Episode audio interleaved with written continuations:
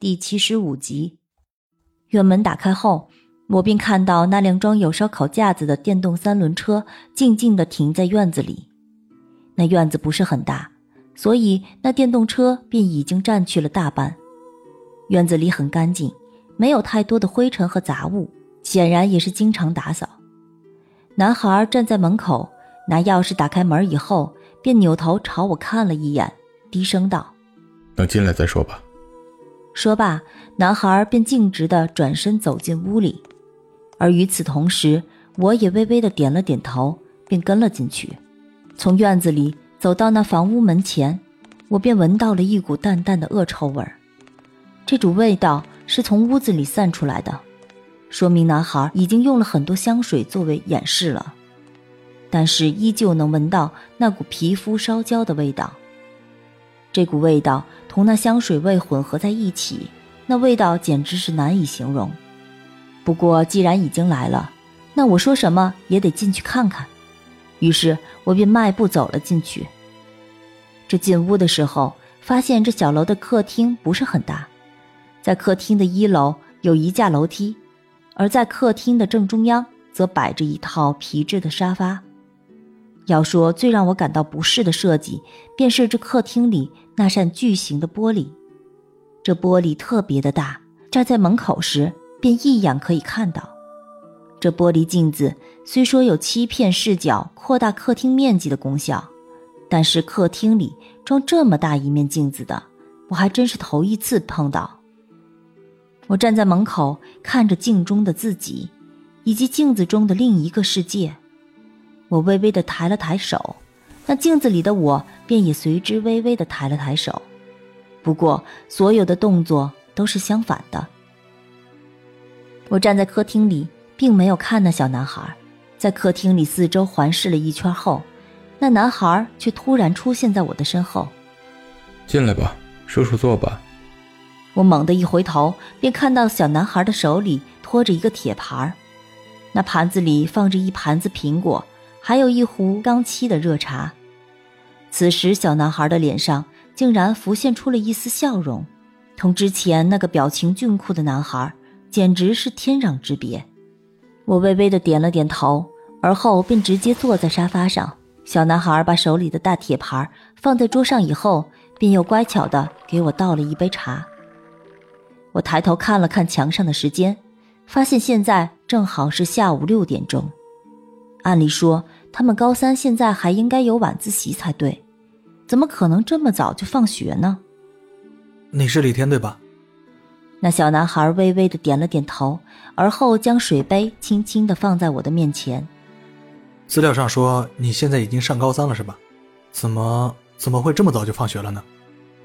那李天微微的摇了摇头，尴尬的笑道：“我我已经不在学校读书了。”为什么？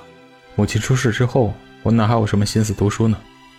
况且母亲去世了，我也没有钱再交学费了，所以就干脆辍学了。我听说你之前学习还不错呀。男孩只是轻轻的摇了摇头，他低下头便没有再言语。就这样，我在那沙发上坐了大概又是半个小时，便将李天的家庭背景了解了个大概。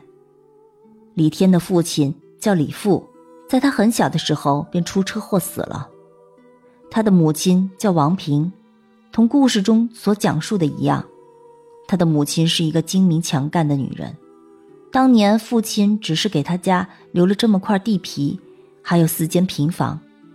这么多年过去了，就是他母亲整日的辛苦工作，才有了这栋小楼。也许是喝了太多的水。所以我便感觉腹部有些胀痛，起身准备去上厕所。这栋小楼的厕所也在屋子里，那厕所的位置正好是在一层卧室的隔壁。这整个一层就有这么一个卧室，所以我便猜想这个卧室应该就是故事里李天的卧室了吧。由于故事里李天的母亲是死在他们卧室门前的。所以在去厕所的时候，我特别留意了一下李天卧室门前的那块地儿。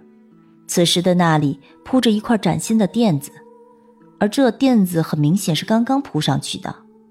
那块垫子的大小也正好是一个人身体的大小，而且这地上铺设的正是木质地板。如果他母亲真的是在地上活活烧死的话，那这地板上一定会留下痕迹。所以我猜想这块垫子是为了遮盖当时的印记用的。除了那块扎眼的垫子以外，这四周便没有什么值得关注的了。于是我便推门进了卫生间。这一楼的卫生间很大很宽敞，最重要的是这卫生间在侧面还有这么一扇门。从这门的位置来看，应该就是通向隔壁李天卧室的。要说这设计还真是不错，另开一扇门的话，从卧室想上厕所便不需要出门经过客厅了。也许是我中午醒来的时候吃坏了东西，我就觉得自己肚子里拧着疼，于是我便赶紧坐在了马桶上方便。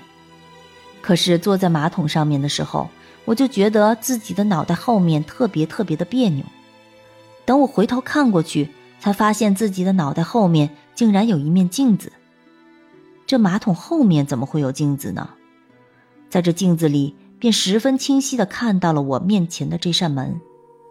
我坐在马桶上，扭头看着镜子里的木门，就这姿势，别提有多销魂了。而就在我透过镜子看向木门的时候，耳边却突然响起了一个声音。